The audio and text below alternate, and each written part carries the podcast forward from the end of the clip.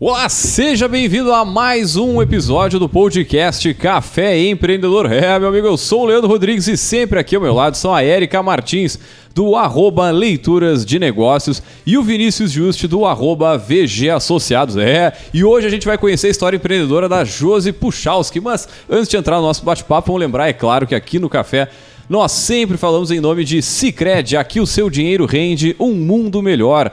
Também falamos para a agência Arcona Marketing de Resultado. Acesse arcona.com.br e transforme o seu negócio.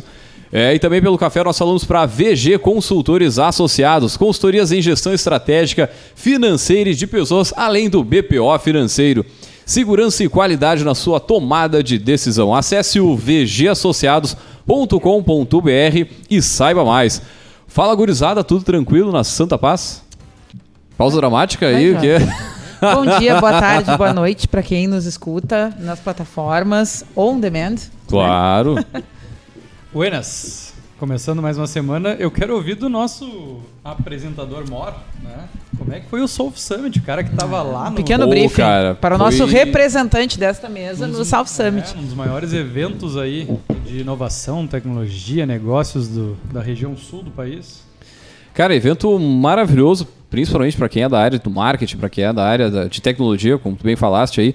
Agora, uma coisa assim que me chamou a atenção em várias falas, né? O pessoal, ah, vocês devem, o pessoal que tá, nos acompanha também deve consumir o tipo de conteúdo que fala sobre inteligência artificial e como está avançando, a produção de imagem, produção de vídeo, produção de aplicativo, produção de site e uma infinidade de outras coisas ainda, tipo o Papa lá com a sua jaqueta e tarará.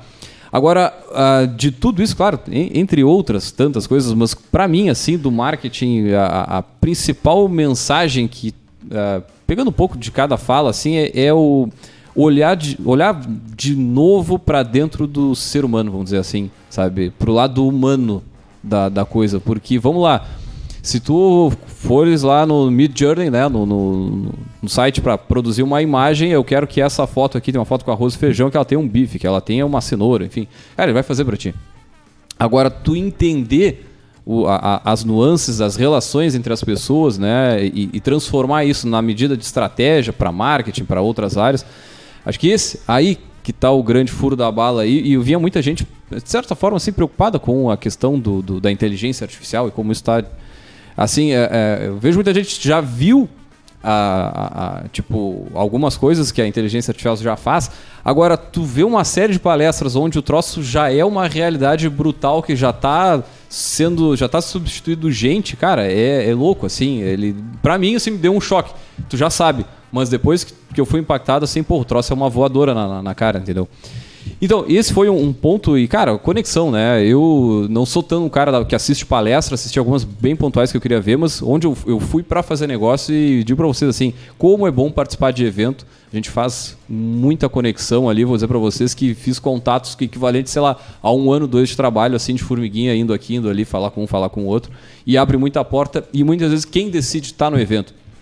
Então, assim, um resumo geral bem breve, assim, cara, o evento show de bola ali, tem muita gente, claro, o evento tem que melhorar em alguns aspectos, em, em- em conseguir suportar mais gente, estar mais preparado para e a gurizada tem que levar protetor solar, porque é um solaço assim, ó. O, solar- o- o- o sol vai descendo no Guaíba, é a coisa mais linda, mas aquilo também vai te. É um, é um sol para cada um durante o dia, assim, né? Nossa senhora. Tinha que ser Enfim. mais no inverno, tinha que ser um pouquinho mais no inverno, então pegar esse solzinho pra aquecer. Ah, com certeza, com certeza. Mas, cara, passado geral, acho que é isso aí. Ah, assim, bem rápido e rasteiro. Muito bem.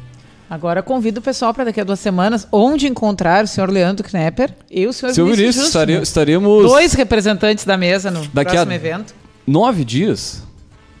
Nove dias. Estaremos lá no Gramado Summit. Um grande abraço pessoal da organização, pro Marcos, para toda a equipe ali que toca e que o negócio deles é o evento. Cara, um, ah, eu tive a oportunidade de ir o ano passado, reuniu 6 mil pessoas, portanto, pô, bastante gente, mas extremamente organizado, assim, tu... Ah, sério, bom, evento bom de por isso que, eles- cara, o um dos melhores eventos para mim que eu, que eu já fui, sem dúvida, é o Gramado, tu consegue ter um atendimento bom de com- em todos os momentos, assim, do estacionamento, ter uma experiência positiva até a, a entrada, a saída do evento, enfim.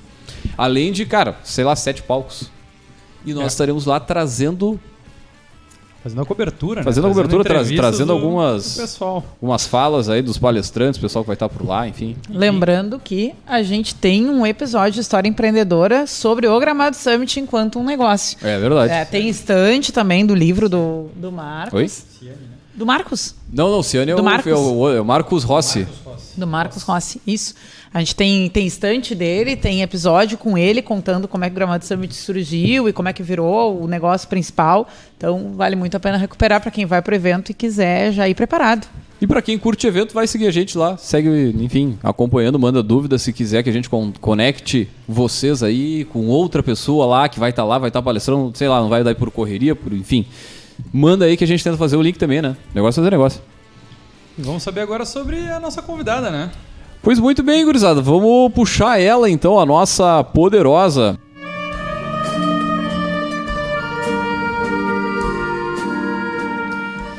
Muito bem, gurizada. A poderosa da semana é a Josi Puchalski e ela vem contar, contar a história empreendedora dela, né? Então, antes de mais nada, Josi, seja muito bem-vinda ao Café Empreendedor, né? E a gente sempre pede para os nossos poderosos comentar, contar um pouquinho da sua, da sua trajetória. Seja bem-vinda.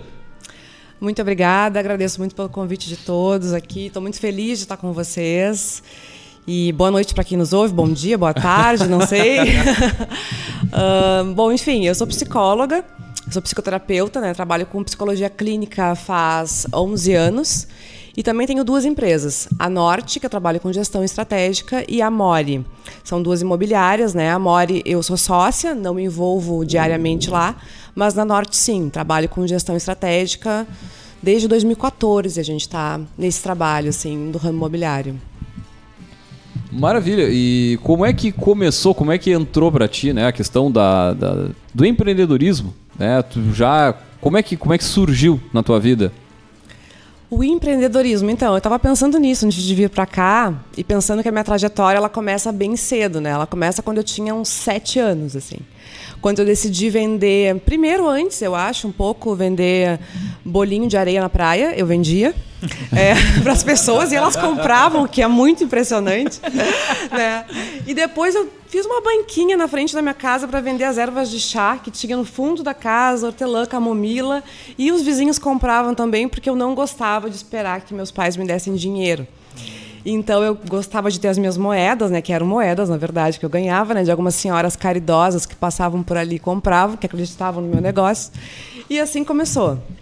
Ah, mas enfim, depois eu fui eu fui crescendo, entrei para publicidade e propaganda, fiz metade do curso, é, trabalhei na CIA, trabalhei numa financeira, num banco e resolvi abrir o meu negócio. Aí eu tive uma loja de roupa chamada Jope, na Galeria Zabaleta, por uns 3, 4 anos, quando eu tinha 18 anos. Eu abri essa loja ah, junto enquanto eu trabalhava num banco, então eu trabalhava no banco de dia, abri essa empresa à noite, mas eu era meio que uma adolescente, assim, né? Deu certo pelo tempo que tinha que dar, mas eu não tinha conhecimento algum de gestão, de financeiro, de pessoas, né? Tudo que se precisa ter. Mas foi muito importante porque depois de três anos, quatro, não deu certo, tive que parar porque já tinha dívida, já tinha, não tinha como andar mais com o negócio. Mas foi muito importante porque eu aprendi muito, assim, muito, justamente com os meus erros, assim. Então, eu acho que essa história da Jope, ela é muito importante para a caminhada que veio depois, né? Que veio o consultório, que é empreender, né? Começar algo sozinho ali, é começar algo do zero. E, hum, e o consultório é algo bem interessante e importante dentro do empreendedorismo, eu acredito assim, porque tu vai com a tua energia para transformar pessoas e tu não pode, num primeiro momento, estar focado em dinheiro. E se tu tiver focado em dinheiro, e eu acredito que todo negócio que tu abre, tu tem que entender sobre dinheiro, tu tem que saber sobre dinheiro, mas o teu foco não pode ser dinheiro. Tem que ser as pessoas, como tu falava antes um pouco, né? Ahn, e, se- e tu tem que entregar muita energia, muito investimento energético, muita concentração, te doar o máximo para o teu negócio, para quem está ali contigo, para o que tu quer, quer criar de novo. E eu acho que é isso que importa, porque se a gente se foca no dinheiro, um pouco como eu fiz lá na minha história da empresa antes da, da Jope, que eu esperava, como todo empreendedor novato que abre um negócio e pensa assim: ai, nossa, vou ganhar dinheiro agora, em seguida vai tudo dar certo, aquela, aquele romantismo assim. E com o passar do tempo, tu vai entendendo que que tu tem que entregar é força de trabalho, é investimento teu, para depois de muito tempo tu ter algum retorno financeiro, né? Primeiro tu vai ter que criar, como se cria uma criança, né? Então, a tua empresa ela é um bebê, ela nasce, ela é um bebê, ela é uma criança, ela é um adolescente, ela vai crescendo e tu tem que ir crescendo com ela. E o dinheiro tem que estar tá ali, mas tem que estar tá em segundo plano, no primeiro momento, pelo menos. E, e nesse ponto aí que você falou da criança, eu fiquei muito peguei muito essa função dos sete anos ali. Uh, na tua família, o pessoal incentivava de alguma forma isso? Não. Ou era muito teu, assim? Uh... Não, era meu. Não incentivava. Inclusive, eles eram super contra. Desde os bolinhos de areia na praia, as ervas na frente de casa, a loja que eu abri, super contra. Não, eles... que tu falando assim, é. a primeira coisa que eu imagino, sei lá, o ambiente em casa que. É, é que proporcione a. Tivesse lá. algum tipo de inspiração, é, né? Olhou para alguém, viu alguém fazendo aquilo ali. Hum. Pois, sabe assim, não, não tive. Eu não tive isso, assim. Eu tinha pessoas fora da minha família que eu admirava, assim, que me inspiravam, que tinham seus negócios. Mas a minha mãe, ela era cabeleireira, ela tinha, ela foi empreendedora, né? Ela abriu um, um salão, de, uhum. era cabeleireira há muitos anos atrás, né? Uh, depois fechou quando me teve, né? E aí ficou como dona de casa. O meu pai era dentista e meu avô trabalhou no Banco do Brasil a vida inteira, assim, né? Então, mas eles não incentivavam, eles queriam que eu fizesse concurso, que eu fizesse, tivesse uma carreira, sei lá, que fosse advogada, médica, enfim, aquelas histórias assim, né? Uh, mas eu sempre tive a vontade de criar algo novo, algo meu, assim, acho que sempre foi muito meu esse espírito, assim, né? De, de criar alguma coisa nesse sentido. E de entregar alguma coisa diferente para o mundo, assim, né? Então eu pensava, pô, ninguém das crianças aqui trabalha, vende nada, eu vou vender um negócio aqui na frente, vou brincar disso. Quando eu abri a loja, eu pensei, eu vou trazer um tipo de roupa, um tipo de, de experiência de loja que não tem aqui no centro ainda. E de fato eu trouxe. E, e sempre foi mais ou menos por essa linha. Pô, que coragem, com 18 anos, abriu Abriu uma loja, abri, saiu, tu alugou ponto, tu alugou, né? Sim, tudo. Que hoje abriu uma loja, você abre um site ali, de certa forma, Sim, não que seja mais hoje é fácil, é mas... Coisa, né? Não, é mais fácil. Teu risco é menor, eu acho. É, mas a, a parte burocrática e operacional. Não, a barreira abre, de entrada é menor. É, tu abre um e-commerce em um dia, né? Aí tu com 18 anos tu vai dizer, tchê, vou ali, alugar, vou ali alugar uma loja, querido, vou botar uma. Pô, é, é, tem que ter coragem, né? Tem que ter uma, uma um é, espírito acho que tem assim. Tem que ter coragem, tem que ter um pouco de responsabilidade. É. é importante Acho que também. Tem que saber, tem que ter, ir assim com aquele espírito de assumir risco, assim, né? Eu ia para São Paulo sozinha, Uh, comprava tudo, trazia, precificava tudo, colocava tudo nos lugares, vendia da forma que eu sabia, fazia o financeiro, fazia gestão de funcionário e no começo ainda trabalhava num banco. Bata é, e fazia publicidade e propaganda, né? Pois é, eu estou pensando como é que foi essa transição de publicidade e propaganda para psicologia com empreendedorismo no meio, né? É. Como é que foi essa salada de fruta? Como é que foram então, casando essas pecinhas? A, a psicologia chegou ela chegou pelo meu pai, na verdade, assim. O meu pai, ele sempre teve um flerte muito grande com a psiquiatria, com o psiquismo humano, com a psicologia. Quando eu tinha uns 12, 11 anos, ele me deu um livro que era O Poder do Subconsciente, e eu li, eu fiquei chocada com aquele livro naquela idade, assim, meu Deus, então a gente tem o um inconsciente, algo que a gente não controla e que está nos controlando de alguma forma. Né? Fiquei muito impressionada com aquela informação uh, e fui lendo, mas depois acabei entrando na PP. No meio da PP, eu tive uma aula de psicologia que aí eu, me caiu a ficha assim, que era aquilo que eu queria que era aquilo que eu queria fazer. Eu queria aprender mais sobre aquilo, eu queria entender mais sobre aquilo, assim, né? E aí quando eu entrei para psico, eu já tinha fechado a loja já tinha, né, já tinha esgotado ali, tinha fechado. E aí fui para psico e me envolvi muito na psicologia, né? Aí trabalhei como monitora, trabalhei todo o tempo como monitora na faculdade. E depois quando quando saí, fui trabalhar no NACA, que é o Núcleo de Apoio e Atenção ao Adolescente uhum. e a Criança, né? E trabalhei com grupos vítimas de abuso sexual, de violência doméstica, de crianças, mulheres, né? E os homens também, os abusadores, né? E ali comecei a montar meu consultório. Comecei a trabalhar no consultório individualmente, até que fiquei só com o consultório, porque o consultório cresceu bastante. E aí eu, é, eu atendo três psicólogas lá na parte do BPO financeiro, né? E como eu estava dizendo, a, o primeiro o primeiro motivo não pode ser financeiro, mas as contas chegam. Uhum. Né? E também um equilíbrio, não sei se, se nesse momento como é que era eh, a tua questão familiar, né? se já morava sozinha, mas esse equilíbrio financeiro do autônomo entre vida pessoal e vida profissional, ele é muito, é uma, é uma linha muito tênue. E aí a gente já falou várias vezes aqui, porque a psicologia, vamos lá, 90, 95, 99% de quem se forma vai virar autônomo. Né? E provavelmente vocês não tiveram base nenhuma na faculdade sobre como gerir um negócio ou como se gerir, porque é uma gestão autônoma muitas vezes, né? Como é que foi esse desafio para ti, que já teve negócio, né, fora, mas aí quando tu não, quando tu vai para uma carreira solo, tu tinha esse desafio que não podia focar no dinheiro, mas como é que tu conseguiu evoluir o teu negócio ao longo do tempo? Então, eu acho que isso é bem difícil, né, para todo autônomo, assim, e, e realmente a gente não sai com base nenhuma da faculdade sobre isso, né, infelizmente, né. Eu, eu moro sozinha, morava sozinha desde os 17 anos e já tinha uma organização financeira, assim, ah, tinha ajuda dos meus pais ainda um pouco, mas tinha uma organização financeira justo porque eu tinha perdido a empresa, né? Eu tinha falido essa empresa, a Jope, né? Então eu tinha, eu já tinha uma noção do que, que dava errado no financeiro, assim, do que, que eu não poderia fazer. Né? Quando eu comecei o consultório, eu trabalhava no NACA. Então eu tinha aquele salário, né, do meu trabalho. E também trabalhava com uma professora que foi muito importante para mim durante muito tempo, que é a Vera Figueiredo, né? Da que dá aula na Católica. E ela me ensinou muita coisa assim né tanto da psicologia de avaliação psicológica como de vida assim. Ela é uma figura muito importante para mim. Então eu tinha esses dois trabalhos. E fui pro consultório. Daí eu não fiz o que eu fiz lá na empresa lá atrás. Que eu abri uma empresa super bonita que eu fiz várias coisas. Eu subloquei uma sala né e comecei trabalhando sublocando uma sala. Porque eu acho assim que primeiramente se tu não tem um suporte financeiro grande é, não é muito inteligente tu montar um consultório.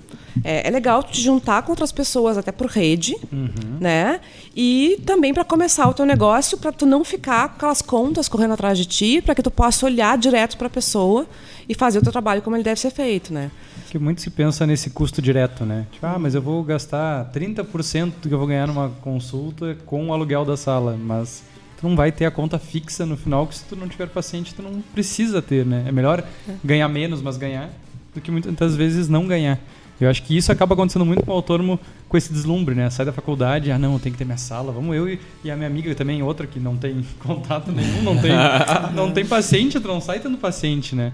Então, é, eu vejo o maior não sei se é o maior número de cases de sucesso, mas quando tu tem alguém mais experiente que tu gruda, que tu cola, né? Onde tu vai atender naqueles turnos que um profissional que já tem pacientes eh, tem a sala, né? e não aquele sonho que existe muito de, ah, são os três amigos da faculdade, então abrir um consultório os três para ver se o que que vai dar certo. E muitas vezes patina muito para começar e perde muito essa questão do sonho de empreender, né? Daí acaba indo trabalhar ou fazer concurso, né? Porque tem uma primeira experiência que não motiva isso. É, E eu acho que até isso também tem muito do imaginário de, ah, eu me formei e em psico agora eu preciso uh, ser psicóloga clínica, eu preciso ter um consultório. Não, tem um monte de outras possibilidades que ainda se perde muito. E aí muitas experiências frustradas também vão acontecendo lá adiante porque, sei lá, tinha um senso comum que empurrava ali que a expectativa agora era, né, fazer o cartão, fazer o Instagram, botar o jaleco e, né, e é assim que começa. Então, Nossa, a psicologia tem uma infinidade de coisas que, né, de áreas que a gente pode trabalhar, de maneiras que a gente pode colocar isso no mundo, assim, né?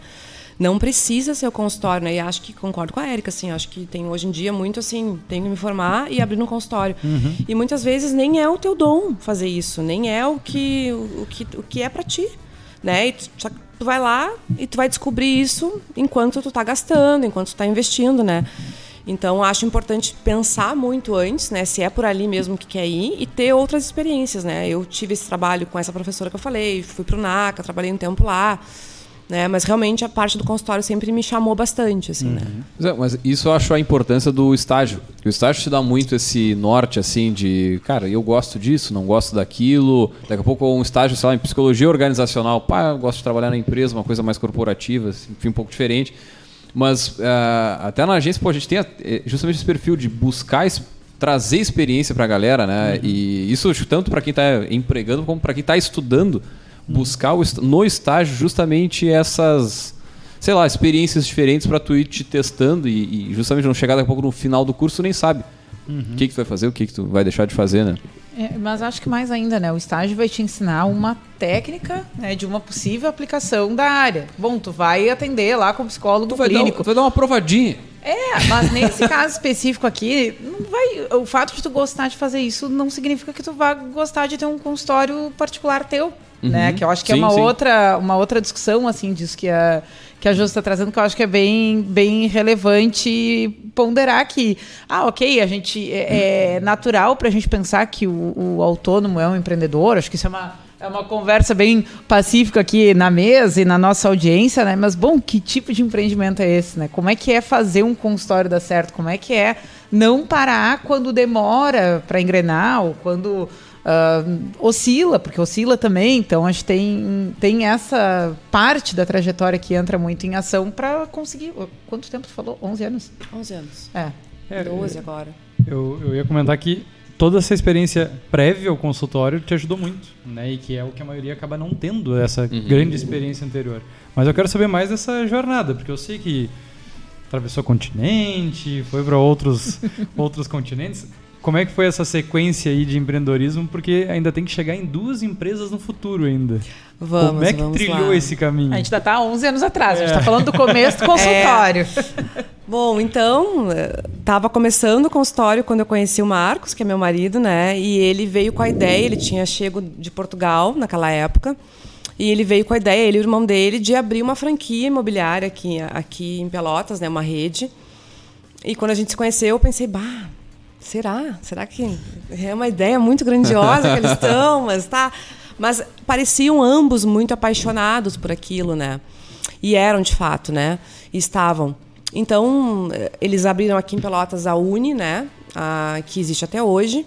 E foi, por um tempo, a gente foi trabalhando dentro da Uni, eu fui com eles, eu fui trabalhando com o Marcos, né? Em 2014, a gente abriu a Uni Zona Norte, a gente abriu uma franquia, né? É, então, a gente ficou trabalhando ali. E essa experiência toda que, que antecedeu isso que eu contei aqui para vocês, ela nos ajudou muito, porque o Marcos veio com a bagagem de liderar pessoas, de gerenciar, de direcionar, de, de motivacional, né, de vendas. E eu vinha com uma bagagem mais de tudo que tinha dado errado, de toda a minha aprendizagem com negócios, o que, que dá para fazer em termos financeiros, o que, que não dava. Né? Então, acho que a gente se complementou muito bem nessa época. Né? Mas foram anos bem difíceis, né? Começar algo do zero e algo novo, assim, com uma proposta de trabalho bem diferenciada como a Uni tinha, é algo bem, bem difícil. Passamos por várias dificuldades, assim, mas a gente sempre perseverou, a gente sempre seguiu naquilo, como a Érica falava, assim, né? É, como que a gente a gente sabe que a gente deve continuar, né? Tanto com consultório ou com uma imobiliária, com o negócio que tu tem, né? É quando aquilo realmente faz muito sentido para ti, né? Faz muito sentido. E aí tu sabe que é por ali o teu caminho, alguma coisa te fala que é por ali, né? Então tu insiste, tu espera um pouco mais, tu vai, tu entende que tu errou, mas que é ciclo, porque tudo é cíclico, né? Os erros e as fases ruins são cíclicas, elas acabam. E aí vem outra fase que é boa, que também é cíclica, que também acaba. É, e aí as coisas são assim. Né? Até que a gente, ah, depois dessa caminhada com a Uni, a gente se desvencilhou e a gente abriu a Norte, que é a nossa própria marca. Né? A gente saiu da franqueadora, da franquia, né? e abrimos a nossa marca, né? que é a Imobiliária Norte que a gente tem hoje. E hoje eu trabalho com gestão estratégica lá. E tu, desde o início, conciliava tanto o consultório com a outra empresa. Sim, as duas coisas sempre. E como é que era isso? Difícil. Antes de ter. Eu sou mãe, né? Eu tenho o Samuel, que tem, vai fazer cinco anos agora essa semana. Ah, então, antes de ter filho, a gente trabalha muito mais, né? A gente se doa muito mais, né? Então, eu trabalhava. Eu tinha. Cheguei a ter 30 e poucos pacientes, mais a imobiliária, 30 e poucos pacientes semanais, né? Mais a imobiliária. Então, era trabalho 60 horas por semana, era mais ou menos por aí. Né? Os começos, eles são assim, né? Porque era tanto o começo do meu consultório, quanto o começo da imobiliária também. Eram as duas coisas juntas. Mas acho que hoje em dia a gente já sabe o que tem que fazer, fica mais tranquilo, porque a gente, eu já sei qual é o meu papel lá, porque antes eu fazia muita coisa na imobiliária. Hoje eu já sei onde eu tenho que entrar ou, e- ou não Fazia o operacional. o operacional, o que tivesse para fazer, né? Ahn, e já sei conciliar as coisas de forma mais organizada, assim, né? Mas é o tempo, né? Isso é o tempo que vai nos dando experiência para saber isso. Eu quero fazer uma pergunta, mas antes eu sempre faço o resgate, né? A Josi mencionou aqui na, na empresa deles e no marido dela, então lembrar que já estiveram aqui conosco na mesa, né? Uhum. Uh, tava até recuperando o nome, para não faltar com o nome do episódio. Eles falaram sobre fidelização de colaboradores no ramo imobiliário, em outubro de 2021, já é dizendo passado. Que coisa difícil. É... Que barbada. que Nossa senhora. É, foi um bate-papo bem legal, né? O Marcos esteve aqui, o Ronei. Uh, então, essa empresa que a Josi se refere é uma que a gente já teve a oportunidade de conhecer aí. e de dar voz aqui.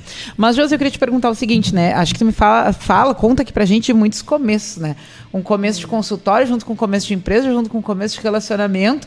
E uma coisa que é muito presente, porque a gente está numa sequência aqui uh, de, de, de uma temática de programas voltados para o empreendedorismo feminino. Uhum. A gente está contando histórias de mulheres aí, uh, semana, semanas anteriores, nas próximas semanas. Como é que foi essa decisão de empreender com o teu parceiro? Porque eu acho que isso deve ser uma realidade para muitas mulheres que nos escutam, tanto para uh, dizer que sim quanto para dizer que não. Acho que é natural que a oportunidade aconteça. Acho que a vida vai levando para lá e para cá, as trajetórias vão aparecendo. Como é que foi a decisão? Como é que é a experiência? Né? Então conta um pouquinho para nossa audiência. Ah, enfim, a gente estava começando o relacionamento, assim, né? Então, e nós dois estávamos começando com nossos projetos também, né? Então a gente tinha uma, uma ideia de se ajudar muito, assim, né? A gente sempre teve essa parceria. A gente sempre foi muito amigo, acima de tudo, né? Muito parceiro. Então, acho que não tinha outra, outra opção, como eu pensar diferente naquela época, assim, sabe? Era, era o que a gente tinha que fazer.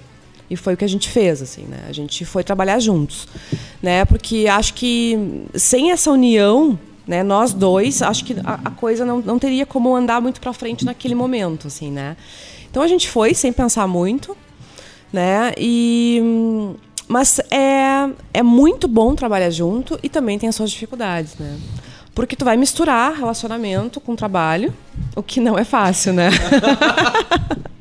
Eles dois podem falar, né? Eu, eu não, não tenho e não tive essa experiência. Olha, até onde eu sei é desafiador, no mínimo. É, é desafiador, assim. Eu acho que. Olha, uma coisa que eu recomendo bastante é psicoterapia. e funciona, funciona, temos dados é, estatísticos sobre isso. Terapia, né? Eu acho que muito do que me ajudou em toda essa trajetória, assim, foi a minha psicoterapia, né? Eu faço psicoterapia há 20 anos, eu me trato há 20 anos, eu tenho que me tratar, né, com o ofício que eu tenho, assim. Mas ele também foi para psicoterapia, né? Então, de status vai para psicoterapia também, porque a gente vai trabalhar juntos e a gente está junto nessa. Mas são a gente pensa diferente em muitas coisas assim. Mas eu acho que isso ajuda também com que o negócio cresça, né? Porque quando um não está pensando algo, o outro está. Uhum. Né? Quando um não está olhando para um lado, o outro está. Né? E a gente tem esse contrabalanço, assim. Mas eu acho que tem que ter muita conversa. E a gente sempre teve isso, né? A gente sempre conversou muito, assim, noites conversando. Sobre o negócio, sobre a gente, sobre como, é, como fica o negócio entre a gente, né? E o que, que a gente pode fazer de melhor por nós e tanto pelo negócio. Então eu acho que a questão é essa, né? Se a comunicação não tiver muito alinhada, as coisas não vão dar certo, né? E, e aí em dois cenários, né? No relacionamento e no trabalho.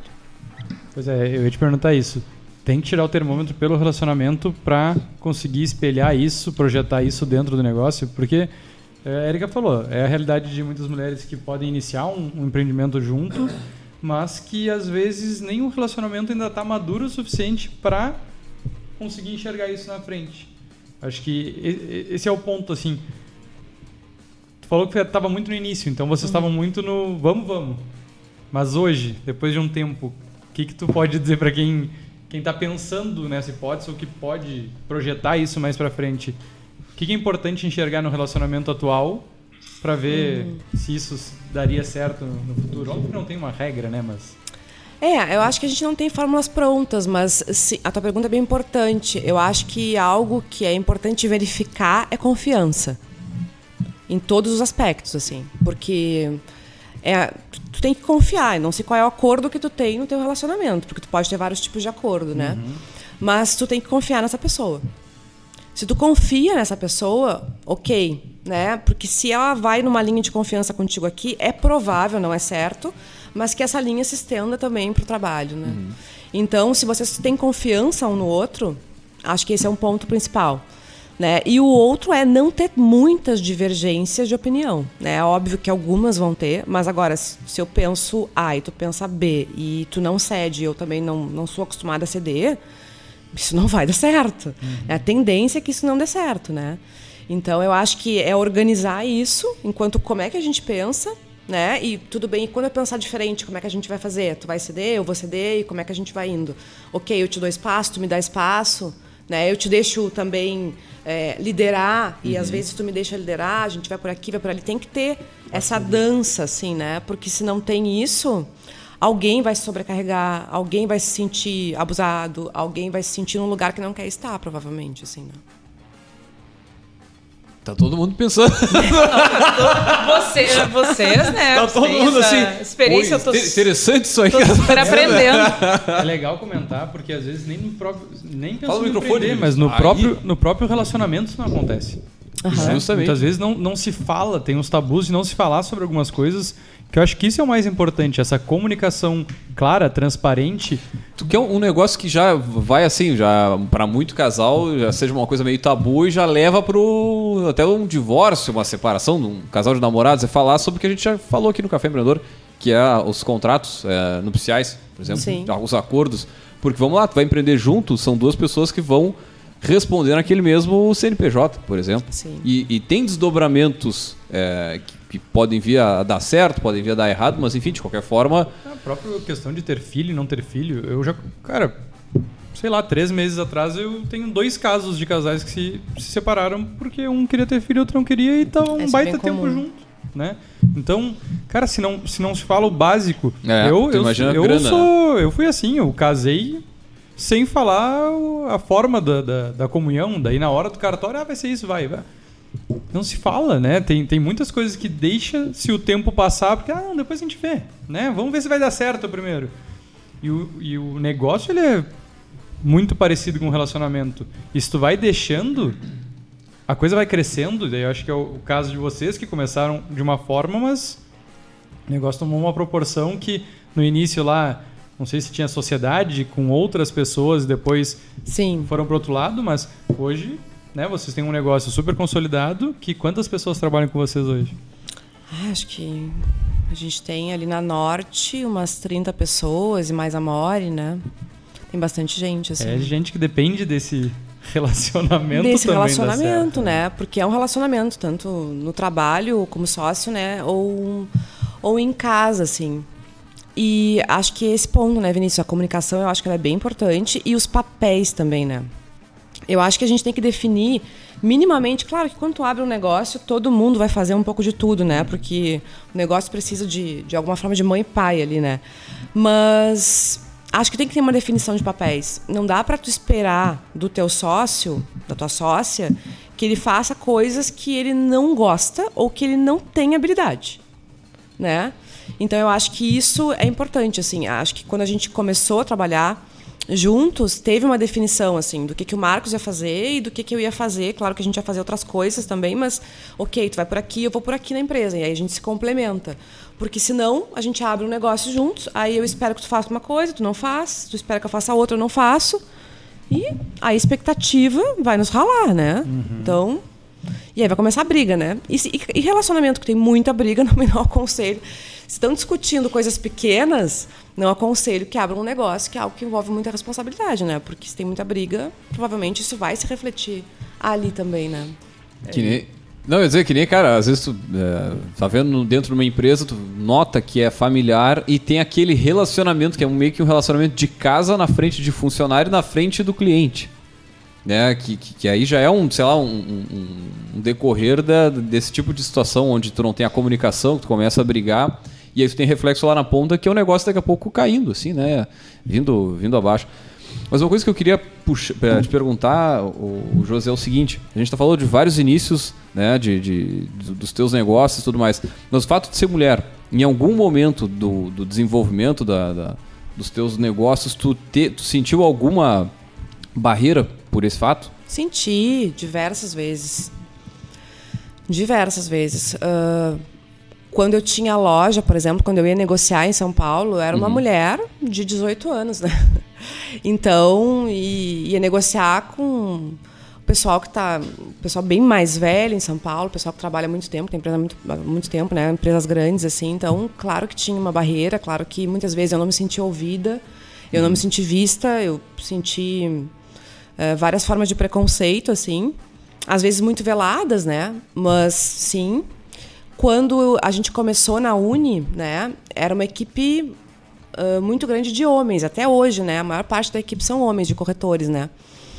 E eu fazia uma pergunta, conversava com eles, Uhum. eles respondiam para o Marcos, que é meu marido. eles não respondiam para mim. Eles respondiam para o Marcos como se não pudessem se direcionar muito para mim, enfim, Sim, sabe? sim. Uma situação nesse sentido, né? Ah, isso foi muito no começo, assim, depois a coisa foi se organizando. Mas acho que sempre que entra, normalmente, um homem novo, há um tempo até essa pessoa se acostumar comigo, assim. Eu acho que tem um, um certo distanciamento até hoje, assim. E eu acho que isso tem a ver com a questão, com a questão um pouco do machismo estrutural, né? Sim, com a sim. questão da cultura que a gente tem, que todos nós temos, assim. Mas isso é bem presente, eu acho, ainda na nossa cultura. Até os dias de hoje, pelo que tá dizendo, até o- vai, chega um colaborador novo, tem essa. Tem, que não é algo que não é algo agressivo, não é sim, algo sim. mas é um certo cuidado talvez da parte deles, um distanciamento, algo que, bom, não sei se se posso conversar, se posso ouvir, ou se quem, quem é que manda mais aqui, talvez, alguma coisa nesse sentido, né? Enfim, isso é bem, isso acontece, né? E acho que foi nesses dois lugares assim que eu senti mais, né? No consultório também, algumas vezes já senti, né? É mesmo? Sim, já, já senti. E aí tem a ver com as questões dos outros, né? Tem a ver Não, com claro, eu, eu falo pra mim, psicólogo, cara, ah, no meu imaginário não me aparece a figura do homem sendo psicólogo. Eu não sei porquê, mas assim, tu fala. Uma, pensa numa psicó- um psicólogo. Cara, pra mim sempre surge uma, uma mulher. Não sei porquê. Ah, talvez alguma coisa estruturada, sei lá. Uma mulher num consultório, numa cadeirinha. Bem tranquilo. sei lá. É, eu acho que por, por dois motivos, principalmente, né? Eu acho que assim. Eu acho que o feminino tem essa característica, e quando eu falo feminino, eu não estou falando homem e mulher, estou falando é, a essência feminina, o, o feminino dentro do homem, dentro da mulher, mas o feminino tem, tem isso de, de ouvir mais, da escuta ou do aconselhamento. A gente está acostumado com o nosso feminino de mãe, de irmãs, de família, né? Não, claro, não é uma regra, né? Mas tem essa coisa mais do acolhimento, assim. Talvez por isso venha Claro. essa, essa imagem, assim. E, e acho que tem uma construção social de que são também as mulheres que devem acolher escutar e tratar de sentimentos. Né? E acho que ainda, infelizmente, hoje, muitos homens não se tratam, nunca foram, nunca pensaram nisso, e também nem imaginam conversando com outro homem, talvez, porque da cabeça deles, talvez só uma mulher vai me trazer para esse lugar de, de poder falar de mim. Como é que eu vou me expor para outro homem também? É algo que muitas vezes é difícil, não é fácil. É. É, é, Tô, é tô, uma- tô refletindo ainda. É, e é uma quebra de tabu o homem procurar terapia, né? Cara- Porque isso, atualmente, que eu não sei qual é a, a estatística no consultório de vocês, mas eu vejo muito pela Letícia, que a- com a- os jovens, tu tem muito mais acesso aos homens, aos guris, né? Procurarem tratamento, Uhum. mas pegar acima de 40 anos, acho que é minoria, ou uma fração muito pequena, porque tem esse tabu de eu não preciso de terapia, pra que terapia? Eu não tô doente. Cara, tu sabe que eu, eu ouvi, certa feita, eu comentei em algum grupo, né? Que tava fazendo terapia e tal, e um dos caras, mas você tá fazendo pra quê, querido? Ah, essas frescuras aí, tia. Ah. Sabe? E a pessoa não, não, não entende o. Mas, é, mas e no, tô dizendo assim, não é uma pessoa é, velha, uma pessoa jovem, jovem. Mas. Mas tem esse tabu, porque é, eu tava falando hoje de manhã ainda com um cara na academia. É, o homem não fala com outros homens sobre sentimento. Não, o homem não fala. O homem só No fala geral, assim- bobagem num grupo de, de homens. Ele não vai falar, tipo, pá, não tô me sentindo bem por causa disso. Não, tu fala, ah, e o jogo? Ah, e eu não sei o quê. Ah, tu viu fulano? É sim, né? Já a mulher não. A mulher tende a se abrir mais num grupo de amigas, ou a minha experiência sempre foi esse tipo de conversa ter com amigas Sim, sim. e não com amigos. Então, é uma coisa estrutural. É algo que, que vem com a sociedade, mas que tem uma. Eu, pelo menos, vejo uma luz no fim do túnel, porque eu vejo essa nova geração muito mais aberta, propícia. Acho que até a própria pandemia vai ajudar nisso, né? Porque tá todo muito, muito surtado aí.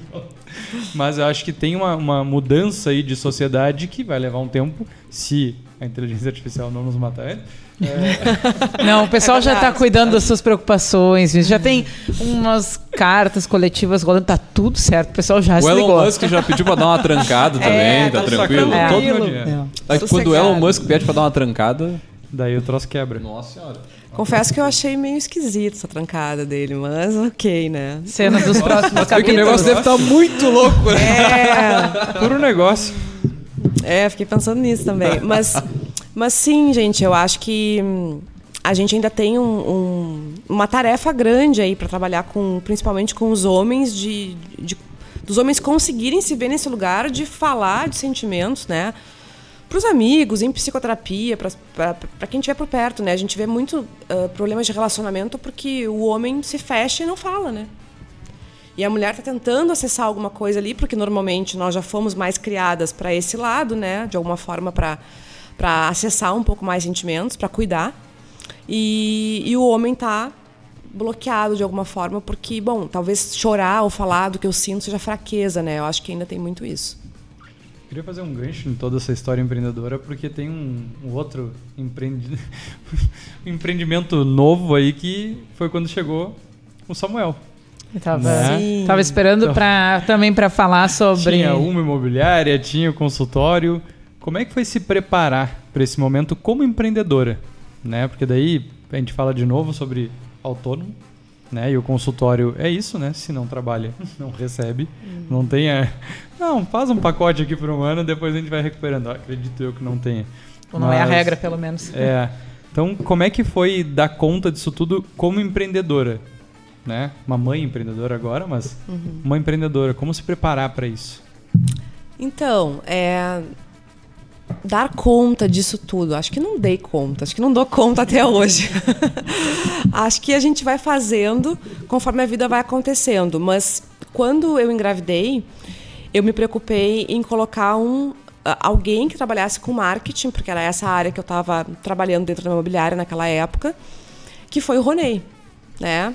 É, Eu encontrei o Ronei Dornelles, que já fez aqui com vocês o café, né?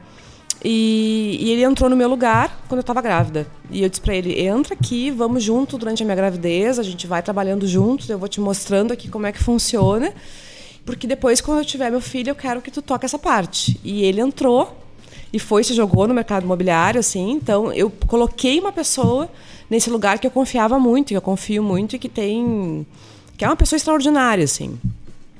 Então eu acho que a gente saber que a gente vai entrar num puerpério ali, que a gente vai ser deman- vai ter uma demanda muito grande, né? né? A Érica tá aqui, a Érica sabe como é que é, né? A gente vai ser demandado energeticamente, emocionalmente por uma criança e deve ser mesmo, e aquele tempo é da mãe do bebê. Não que não se possa trabalhar, acho que muita gente também ãh, tem a sua saúde mental preservada conseguindo trabalhar um pouco, né, durante essa fase inicial, mesmo assim. Acho que acho que é possível também. Mas tu tem que ter uma rede de apoio, tanto para criar essa criança, como para também trabalhar ali para abarcar funções que tu tinhas, né? E foi desafiador porque também eu parei meu consultório nessa época, né? E vinha uma pergunta na minha mente assim: será que eu vou querer voltar? E será que quando eu voltar, os pacientes também vão voltar? Porque eu não sei quando eu vou voltar. Sim. né? Então, mas fui. E acho que ser mãe me tornou infinitas vezes uma melhor psicóloga e uma melhor eh, empreendedora, uma gestora melhor. Porque uma criança te ensina muito, muito, muito, muito mais do que qualquer outra coisa, assim. Então, Samuel é, é um grande mestre nessa caminhada, assim, é um grande mestre nessa caminhada para lidar melhor com pessoas e entender que as fases passam que os ciclos terminam, que nada dá errado por muito tempo, que a gente tem que virar a chavezinha e tem que seguir em frente e que as coisas são assim. A maternidade te ensina muito isso. Eu não. não, eu tô, eu tava falando, tô pensando aqui e. e é, sei lá. É. O Leandro ficou sem Não, feio, palavras. então registre-se que o Leandro ficou sem palavras. Não, pode dar, pode dar. Não, já ia ser a portadora das tristes notícias, né? Estamos nos encaminhando para o final. Tá indo, tá indo. Mas dá, mas dá tempo, dá tempo mais uma aí, Vinícius. Dá aí, puxa aí. Não, a- a- as- bastante pergunta hoje até, participei bastante do programa. Mas é, eu acho que é mais esse, esse entendimento do todo, né? Eu acho que isso que é o quem está nos ouvindo e toda essa série que a gente está fazendo de, de programas com mulheres empreendedoras é muito a vida real. Né? Uhum. Entender o que acontece de fato, porque já existe o romantismo do empreendedorismo. Sim. Né? Agora, conhecer de fato como é uma mulher, principalmente, que nem tu já falou um pouquinho sobre uma mulher no mercado imobiliário. Né? A gente está uhum. em Pelotas, Pelotas é uma faculdade do segmento imobiliário para qualquer pessoa que queira trabalhar com isso, vem para Pelotas porque tu vai ter aula todos os dias aqui. Né, uhum. Né, com um cenário. O mercado é muito profissional. E como tu falou dos ciclos, a gente está entrando num ciclo que vai ensinar muito mais para muita gente. Sim, muito, né? muito. Uh, eu acho que é, é enxergar isso, assim, quem está nos escutando conseguir captar o que é de verdade esses desafios. Eu e o Leandro não temos lugar de fala para conseguir com que as pessoas enxerguem esse exemplo, né, que é essa história que a gente quer trazer de ti aqui, de como é passar por cada uma dessas etapas, nas dificuldades, nas alegrias, porque é óbvio que tem alegrias também, né? Mas uh, como foi passar por tudo isso em cada momento e principalmente com as pessoas que te deram suporte para isso? Muito se fala em rede de apoio, muito se fala e muitas vezes não é da família. Uhum. Né? Uhum. Não sei como é que foi o, a tua rede de apoio, como é que tu conseguiu lidar com todos esses desafios, com esses empreendimentos, porque tu foi optando, que nem a gente acabou não falando, mas tu ainda virou uma sócia investidora de uma terceira empresa no meio dessa história toda, Sim. que foi por opção, uhum. né? Como é que foi ter essa, além da rede de apoio, o que que tu utiliza para tomar essas decisões, para seguir em frente? E tem alguma coisa a mais para frente? Uhum.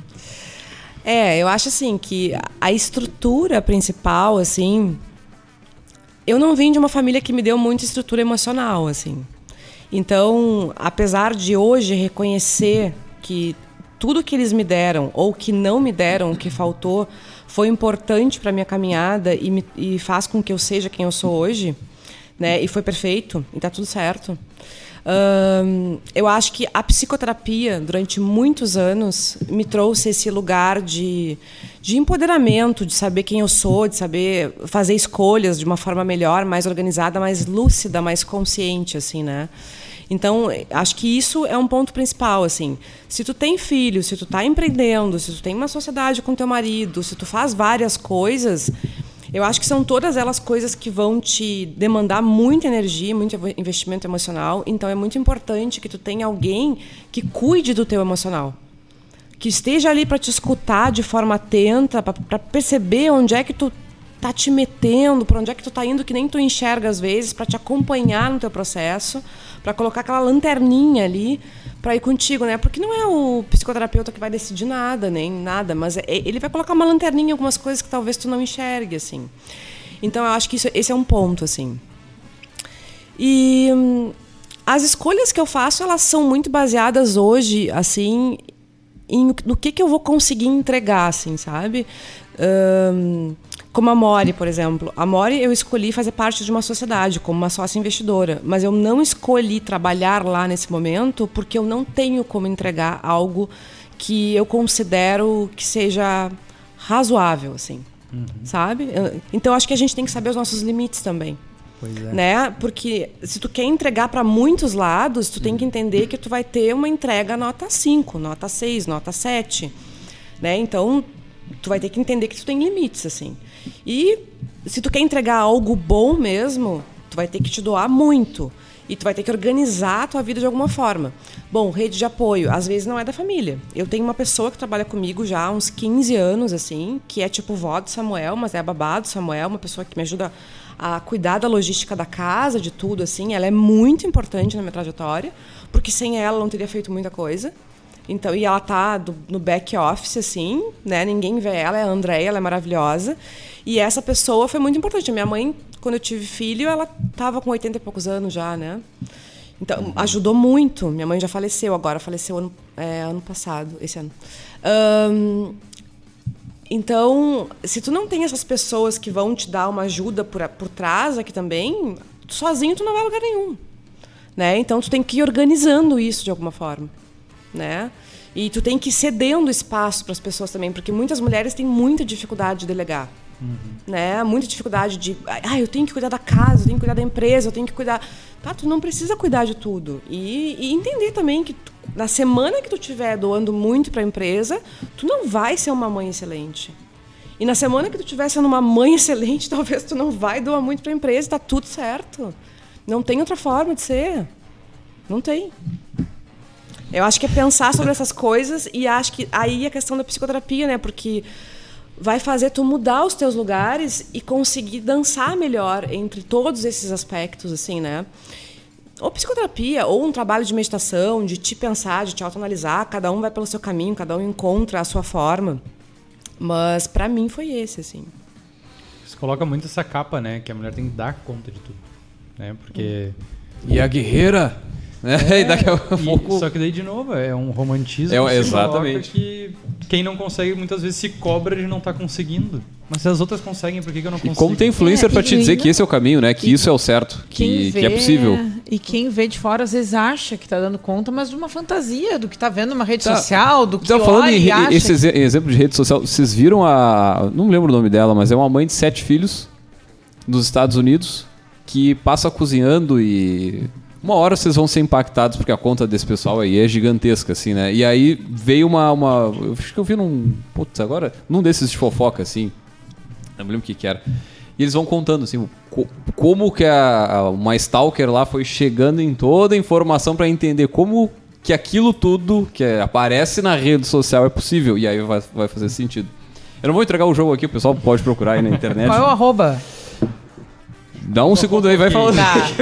Não, na verdade eu ia comentar, até ia endossar com uma experiência pessoal, né? Acho que o pessoal que da mesa sabe, mas o pessoal que nos, nos escuta não, né? Eh, a gente fez um painel aqui no, em um café da manhã no, no Sebrae, no, no dia específico, no Dia Internacional da Mulher. É, aí era eu e mais três pessoas no painel, mais uma mediadora até, que era a Letícia, né? E quando abriram para as perguntas, a primeira pergunta foi para mim.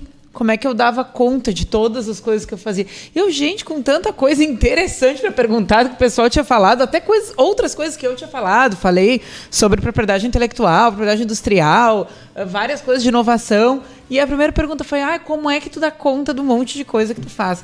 E eu acho que tem uma fantasia em cima, em torno do que, que é dar conta. Quando a pessoa faz um monte de coisa, eu acho que já se presume que faz tudo bem feito, que nunca falha com nada, que nunca chega atrasado, que todos os dias escova o cabelo, que a criança não, sei lá, não passa tanto na mesa, né? Dentre outras coisas, assim, que eu acho que tem muito essa, essa fantasia e uma uma projeção social, assim, de que, ah, não, a mulher que faz um monte de coisa, é óbvio, consegue fazer um monte de coisa. É quando vê uma mínima coisa, ah, como assim? Aquela pessoa consegue tudo. Então, acho que essa expressão do dar conta, ela é muito fantasiosa, né? Ah, achei aqui, ó, alfinetei. Tá lá. Ah, o Alfinetei ah. postou sobre a... Sobre essa, essa ah, tá. influencer aí. Essa mãe de sete filhos, sete filhos não deve um, ser. Um comentário que eu vi assim, não, com sete filhos não tem como ser tranquilo, enfim, ah, é, acho que é legal dar uma olhada e refletir sobre justamente isso, assim, né? Tipo, que também a, o que tu vê na rede social, que muitas vezes não é a realidade, né? Muito diferente, muitas vezes não, boa parte das vezes não é o que que parece. Bah, pesado isso aí, né? E acho que isso é bem importante a gente falar, né? Porque hoje a gente é atravessado o tempo inteiro pelo, pelo celular, né, pelas uhum. redes sociais, pela tecnologia, e a gente não está falando muito nisso. Eu acho que não tanto quando se, o quanto se deveria falar. Nem os psicanalistas, nem psicólogos, nem, nem ninguém está falando nisso, porque todo mundo está envolvido por isso também. Mas a gente tem um cavalo de Troia aí no nosso meio. E essa questão, por exemplo, das redes sociais que traz essa vida perfeita, que não existe, porque ali está o recorte do recorte do Sim. melhor, ainda com filtro editado. Então, né? aí tem que tomar bastante cuidado com isso, porque às vezes tu vê uma sequência de histórias muito bonitinha e a vida que está acontecendo na realidade ela é completamente outra. Eu sei porque eu já fiz isso, eu, eu, eu faço isso de vez em quando. Eu coloco nos stories as coisas que eu mais gosto do claro. meu dia, que são mais legais. Enquanto isso, meu filho está chorando, meu filho está com ranho, é, a casa está desarrumada, a pia de louça está. Entendeu? Tá, várias, várias coisas estão acontecendo, só que não é isso que a gente coloca no Instagram. E tudo bem, desde que a gente tenha consciência de que aquilo é um recorte do recorte. Aquilo não é um exemplo de vida, aquilo não é o que é vivido na, na realidade, né? Então, acho que essa é uma atenção que a gente tem que ter e cuidar, né? Porque a gente está rodando ali, passando no Instagram e sendo contaminado por diversos tipos de conteúdo o tempo inteiro que a gente não imagina o quanto eles entram dentro da gente, né? E tu passa, tu vê um corpo perfeito, tu vê uma pessoa cozinhando, tu pensa, ah, mas eu não cozinhei, ah, mas eu não estou fazendo isso, eu não estou fazendo aquilo, eu não fui Não na fui na academia. Exatamente. E aí tu fica numa super ansiedade, numa angústia desnecessária, porque tu tá te comparando com algo que nem existe, que nem é assim, né? Porque aquilo é recorte do recorte.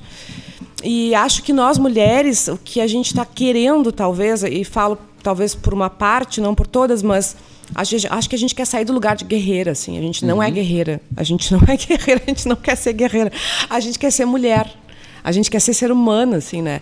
E acho que tem um lugar que nos colocam como. E a gente se coloca também, as mulheres se colocam, se cobram muito. Né? A gente tem um, um alto nível de perfeccionismo muitas vezes que, que a gente quer mostrar, a gente quer dar conta, como a Erika falava, a gente quer fazer milhares de coisas que bah, nos colocam num lugar de cansaço, de exaustão, que não tem necessidade alguma. Se a gente souber dizer não, não faço, não gosto, não tenho habilidade para isso, não quero, De colocar os limites. limites. Até mais do que isso eu não posso. Deu. Essa semana não dá. Nós temos ciclos menstruais, no ciclo menstrual, nós, nós mudamos durante o mês várias vezes. Nós não temos a mesma não é o mesmo funcionamento dos homens. É, é muito diferente e a gente tem que entender isso para poder se conhecer e saber até onde a gente vai e a gente não vai. Eu acho que esse é um ponto bem importante da gente pensar como mulher. Muito bem, gurizada. Show de bola. Chegando na finaleira do nosso bate-papo, viu? Passa rápido pra caramba, né? Verdade.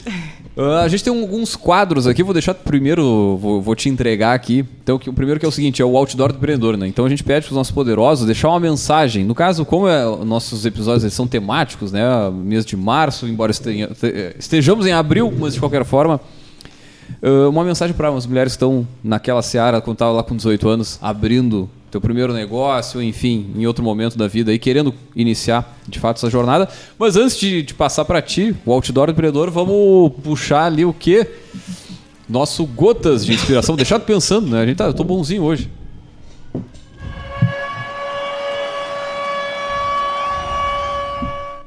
Se você quer construir algo que vale a pena, esteja pronto para as críticas.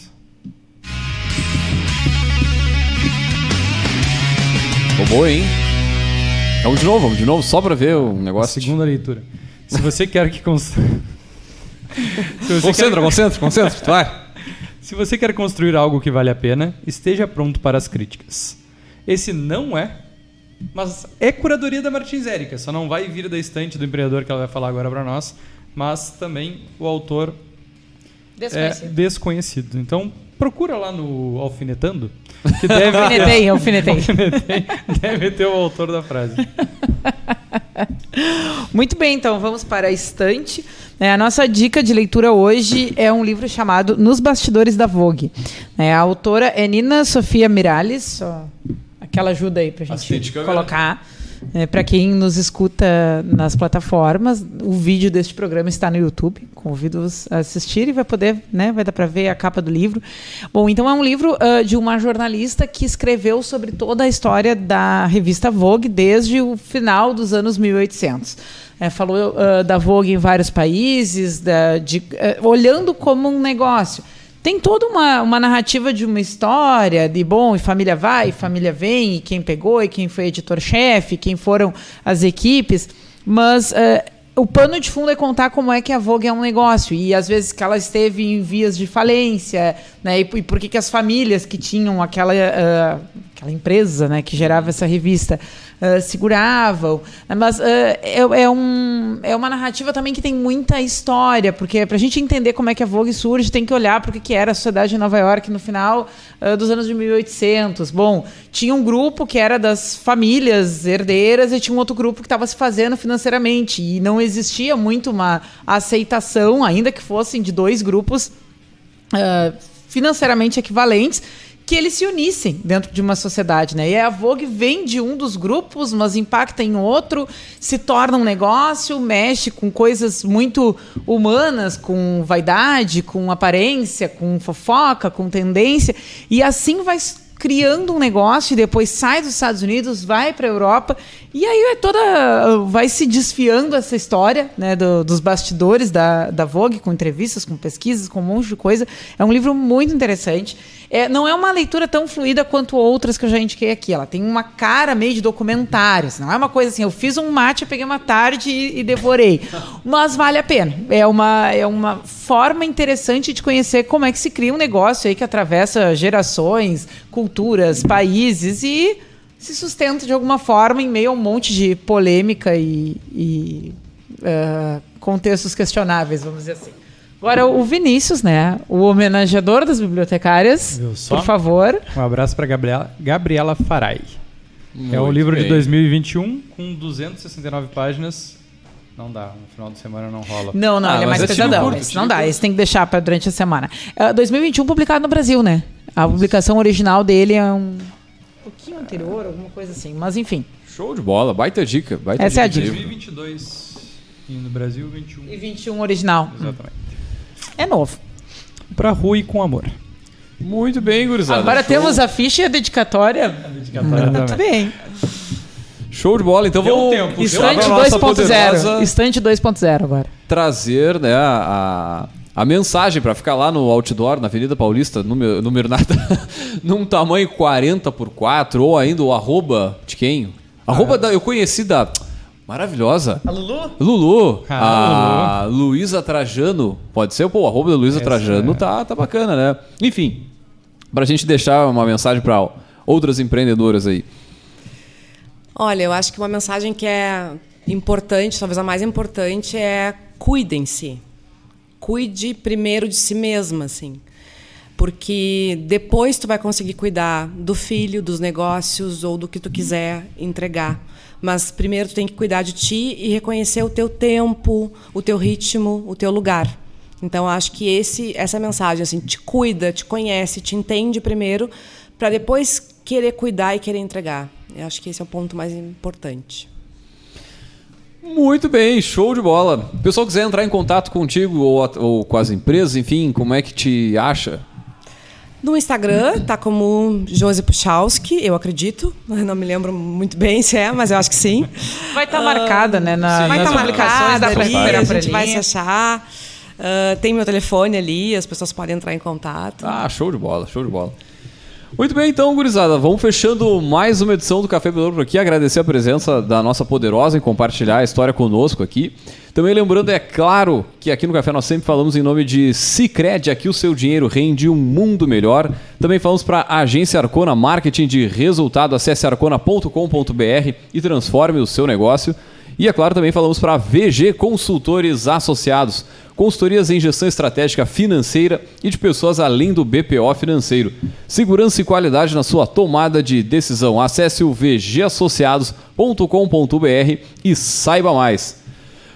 Muito bem, gurizada. Nós vamos fechando por aqui, deixar um grande abraço e até a semana que vem com mais Café Empreendedor.